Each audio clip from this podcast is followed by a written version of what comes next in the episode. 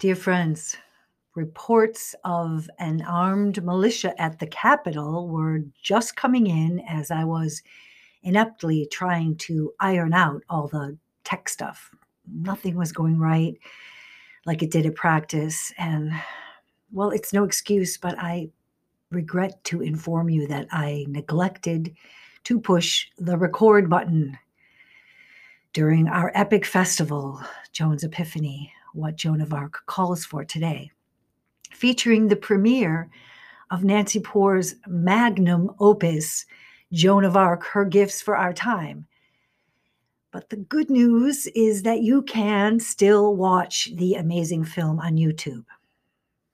But you know, Nancy's beautiful remarks and the the many inspiring comments from participants, as well as the, the powerful Eurythmy session are only inscribed in the ethers. Luckily, Lucian did not want his singing through Joan of Arc passage recorded, so so that was all good. Yeah, I'm I'm so sorry. I I really should have tried harder to get a tech assistant. And friends out there, if you have experience running Zoom and would like to team up, please give me a call. I, I could use a little help here yeah, and needless to say, I woke up to many emails from folks who were called away from our offering, compelled with disgust to follow what was unfolding with the violent mob of white men that stormed the Capitol. Yeah, and you, of course, were looking forward to the recording. So, well, I, I can't give you a replay of the, our festival, which was, interestingly enough, acting, I feel, as a counterforce to that mob of bullies waving the Confederate flag. I, I can share the thoughts on what Joan of Arc calls for today that I offered and give a sort of transcript of our event. So, yeah, I began, people gathered, and uh, I began by thanking the festivals committee, you know, for making it possible to even meet in the elderberry space which was difficult because the heating system went down in the August tornado.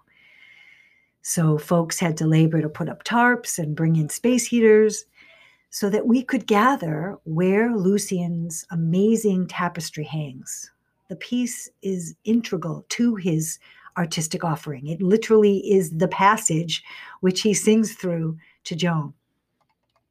So, yeah, folks gathered and, and I opened the space with with a prayer that Steiner gave in Berlin, January 1915, around Epiphany, Joan of Arc's birthday, dedicated to those who were fighting and dying in the First World War, which was just then really heating up.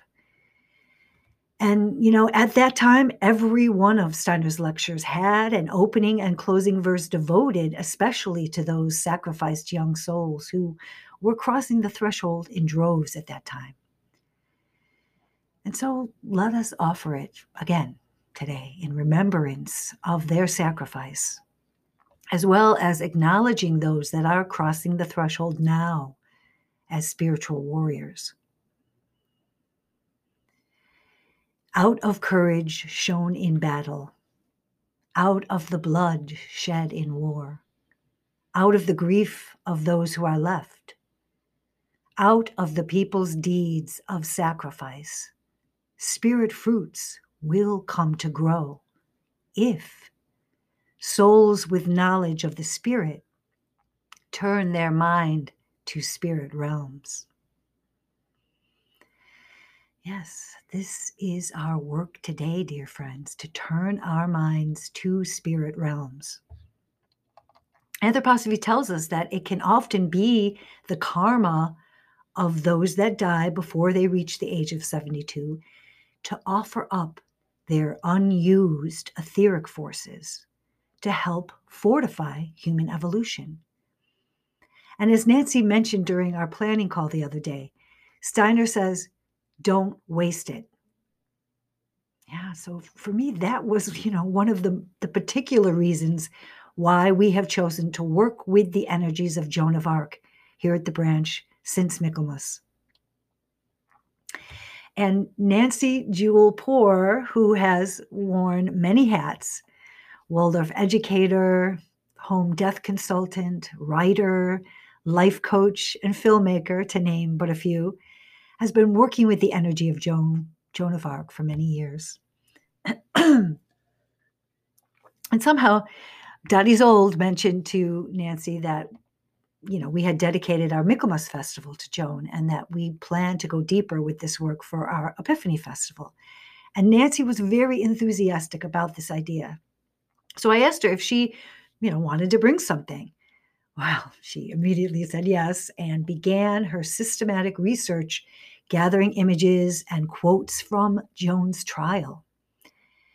And then with her team, Joseph and Kai, out there at White Feather Ranch in the beautiful Sierra foothills, they worked tireless, tirelessly throughout the entire Holy Nights, laboring long hours to artistically render the life story of this amazing Michaelic warrior in a film.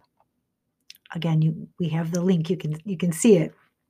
So, yeah, Nancy acknowledged her team and said a few words before we streamed the video. And uh, you can find the link, which I'll continue to send out there. It's it's so beautiful. And then afterwards, many folks made comments and asked questions. So many striking thoughts shared in the chat. And then I went on to speak about epiphany, which is often defined as a sudden, intuitive insight into the essential meaning of reality. Well, we can certainly say Joan of Arc had an epiphany, a revelation, a call to duty. Epiphany is also often described in relation to the appearance or manifestation of a deity, which we, of course, know was the case with Joan. And in the festival year, Epiphany is also called Three Kings Day, the adoration of the Magi. When, after following the star of Bethlehem, the students of Zarathustra bring their gifts to their reincarnated teacher. And how interesting that this year we got to follow Jupiter and Saturn, our Christmas star, shining hopefully some insights into our vision of 2020. And we must also remember what the Eastern Orthodox still hold dear the occult truth that Epiphany commemorates the manifestation of Christ at the baptism in the Jordan, the birth of the cosmic being of love on earth.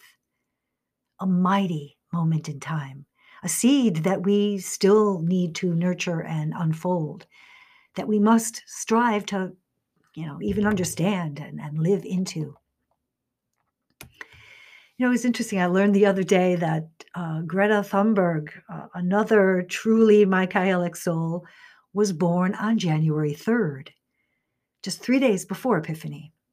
On the ninth holy night, which, if you're following the path from Jesus to Christ, as I do during the holy nights, brings us into the realm of the cherubim, who we see holding the flaming sword guarding the threshold to the Garden of Paradise.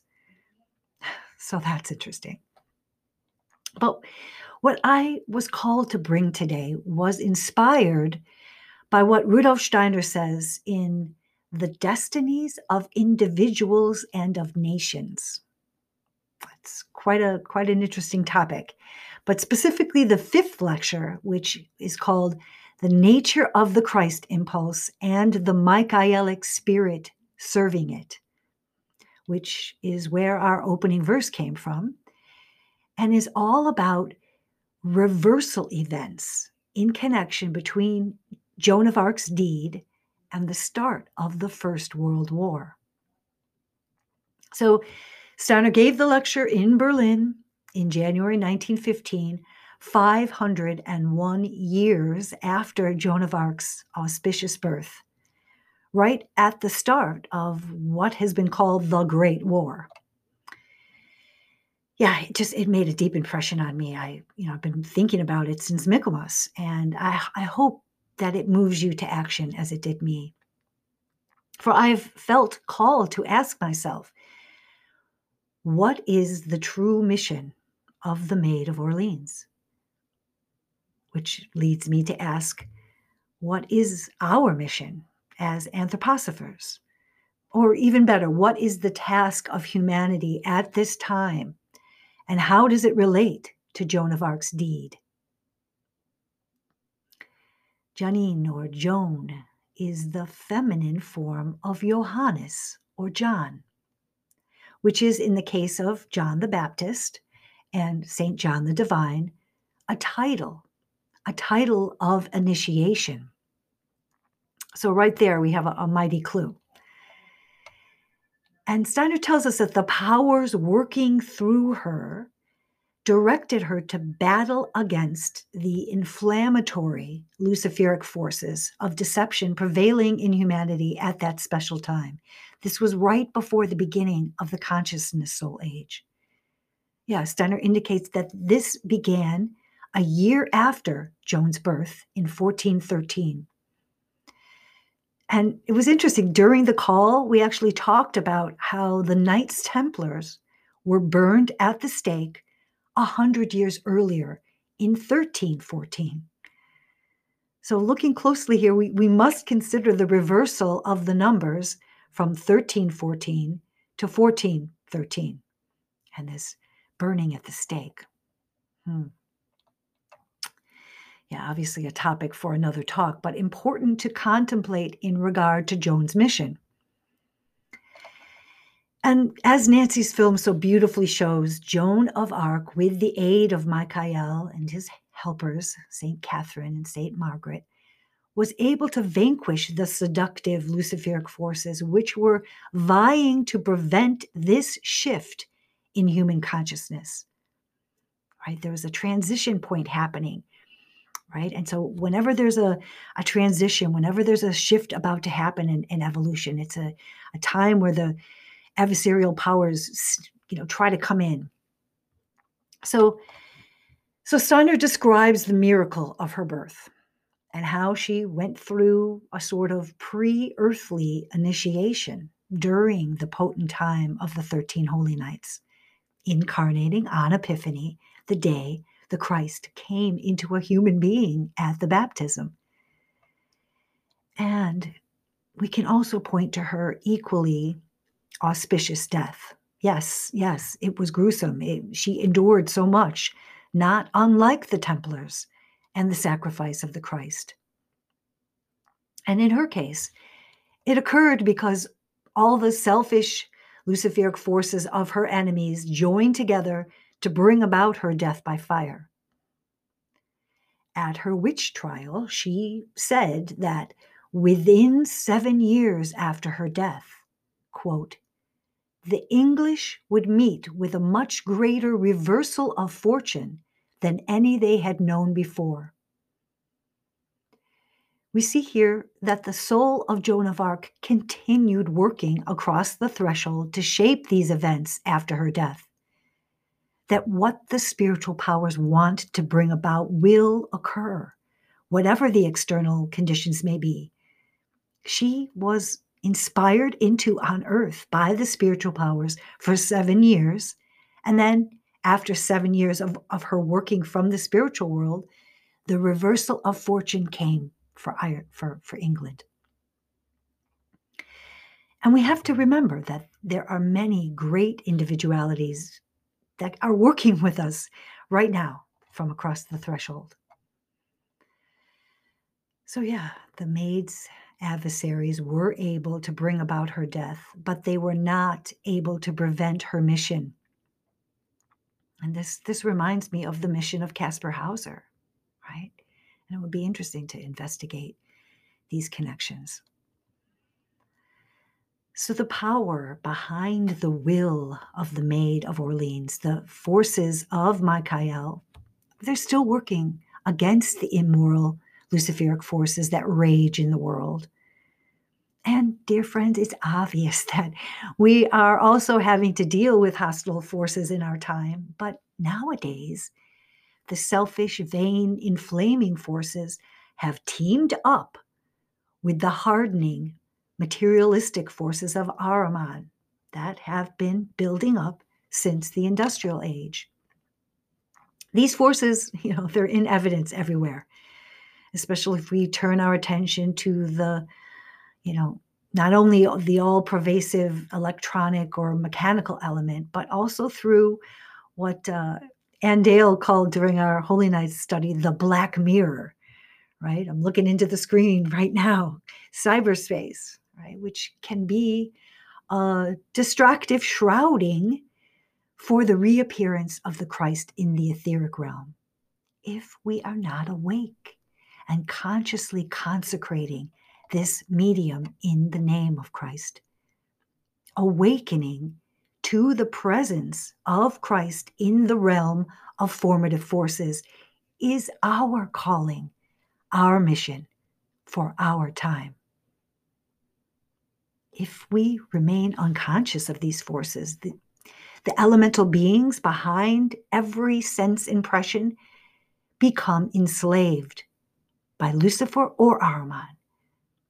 Yes, friends, spiritual science tells us that if we don't meet the spirit behind what we take into our ourselves through our sense impressions, if we if we don't meet the world with reverence and wonder, with gratitude and awe, if we're just going about habitually, unconsciously gulping it all up like junk food, then we are feeding the dragon within, which seeks to stupefy us, keeping us from fulfilling our divine mission of releasing these elemental forces that can then help us to develop new spiritual organs to perceive and receive the etheric Christ. This really resonates to what Lucian Dante Lazar was speaking to in regards to developing the etheric heart. And that, because that was the prompt of our, our social sculpture after his singing through Joan of Arc passage. I'm sorry, you, you can, we, didn't get to do that right now, but uh, maybe you can envision this this idea of the the forces flowing from a, a new chamber of the heart otherwise these inflaming and sclerotic forces are what are making us sick and they influence our entire earthly life laying the groundwork for societal effects like pandemics and creating the the fear based events happening now all over the globe. You know, it was eh, some brilliant person. I wish I knew who it was. And if if you're listening to this, and please let me know your name because on the call you likened this to how in Joan's time the bishops of the church were given complete authority over human beings. And how we can liken this to how the modern materialistic scientists running the pandemic now are the new bishops controlling reality in our time. Do you see how these two forces are working together to inflame our anxiety, or in the case of the proud boys, inflame the false ego, which then makes us run into the arms of blind control? or to take up guns and seek to take control. Okay, I know this is a lot. But it's this is really just the, the, the groundwork for me to talk about the reversal events in connection between Joan of Arc's deed and the start of the First World War from the lecture that I mentioned earlier. So there Steiner talks about how a sort of denial of the buildup of the First World War had been present for a really long time in the astral world, but it was held back by something that was also astral. It was held back by fear and doubt and hatred held in the feeling life of human beings. So these negative astral forces were able to hold the war back to prevent it for a while. Steiner says, at first, a fearful denial was able to stop war from breaking out. But then, with the assassination of the Archduke Franz Ferdinand of Austria, there emerged a reversal event. This recalls the words from Joan of Arc. The English would meet with a much greater reversal than any they had known before. So, yeah, he quotes those words of Joan. So, you see that in that case of Joan's time, the selfish Luciferic forces which Joan was able to hold back for a time made a reversal and came back to destroy the English after her death. That her sacrifice was what tipped the scales for this to happen.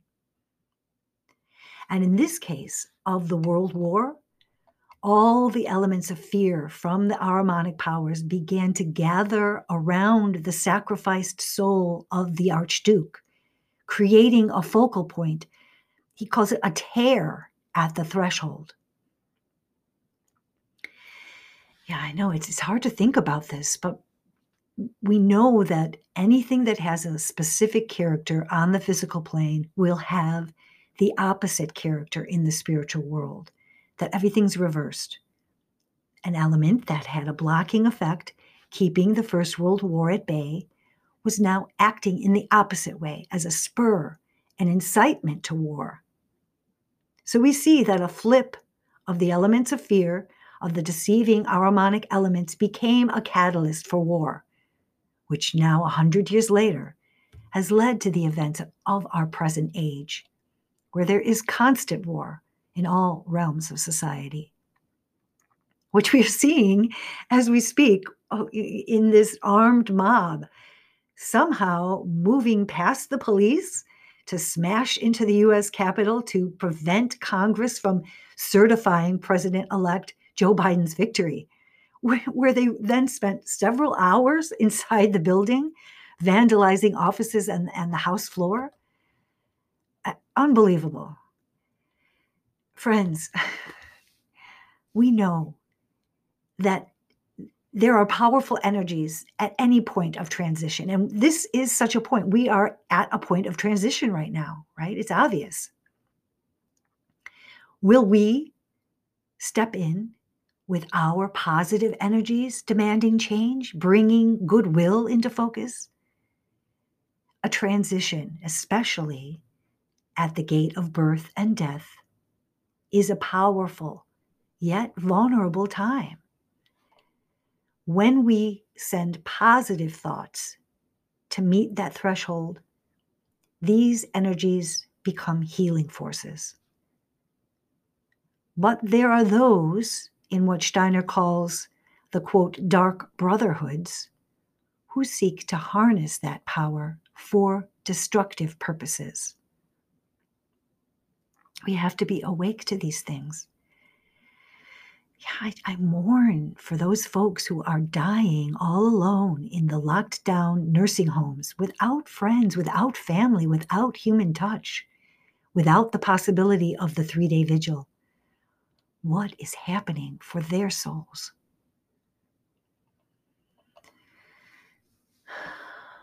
But fear not, dear friends, because Steiner tells us that when we name and recognize what is happening in the physical realm, we can reverse it in the spiritual realm. We cannot, we must not deny these materialistic ahrimanic elements. We, we, we must cultivate the forces to purify our astral body so the inflaming vainglory, Luciferic elements don't inflate our false ego or make us want to escape. We must bring our focus to the adversarial forces, which are meant to strengthen us.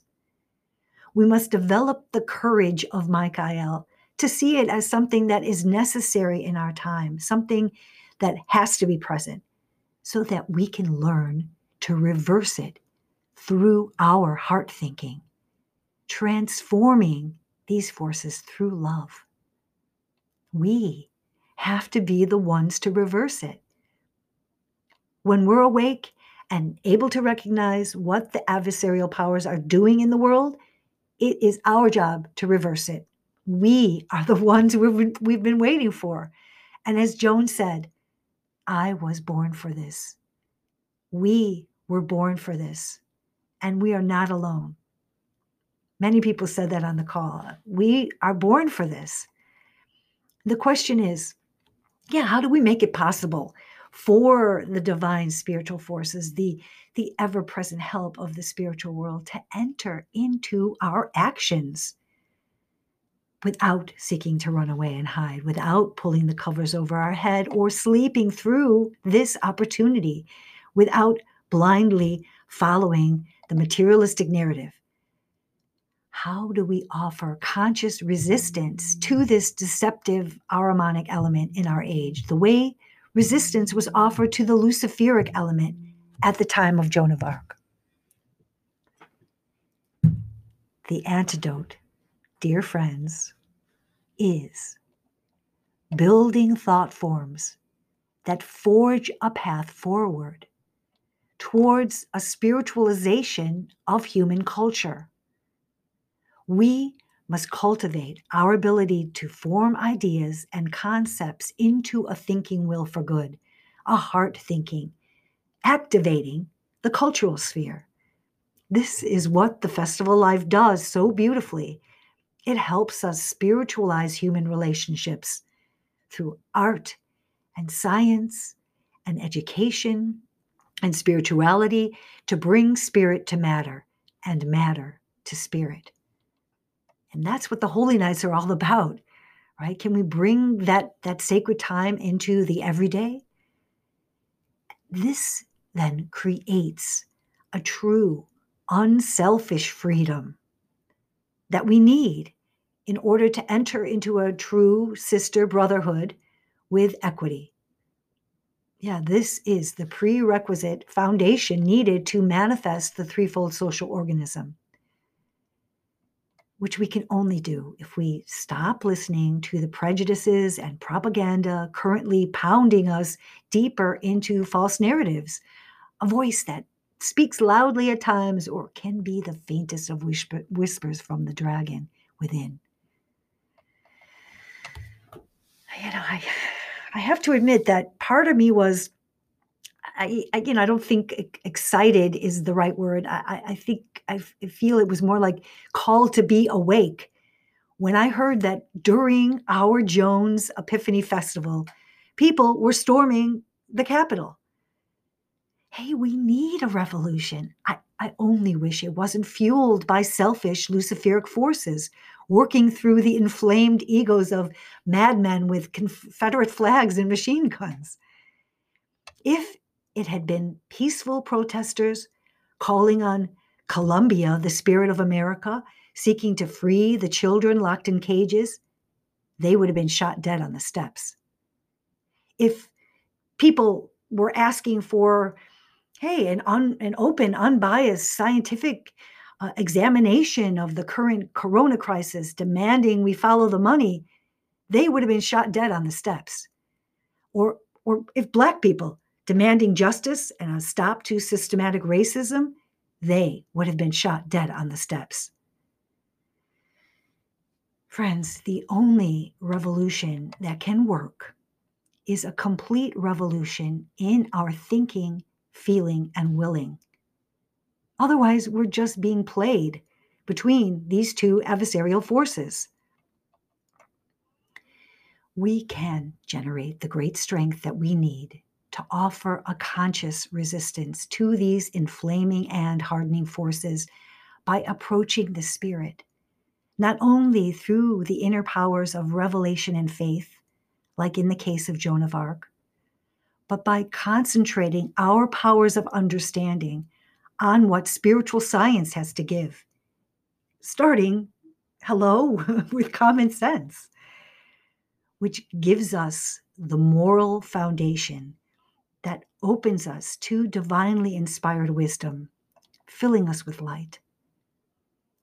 And when we take hold of ourselves with this attitude, we can consciously work with what Michael, the spirit of our age, has to give us now in our time.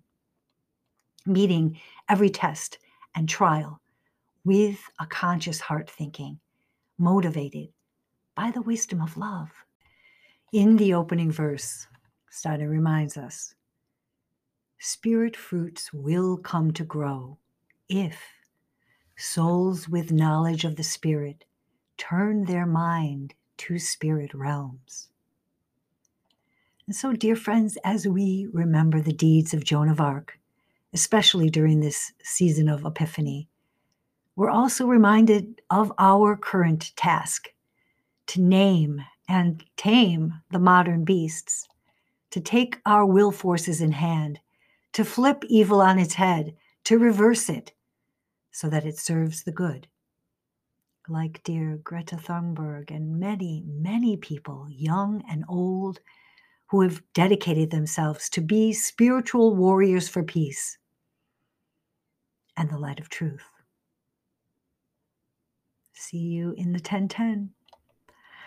Blessings, dear ones, and thank you for being part of this spiritual revolution.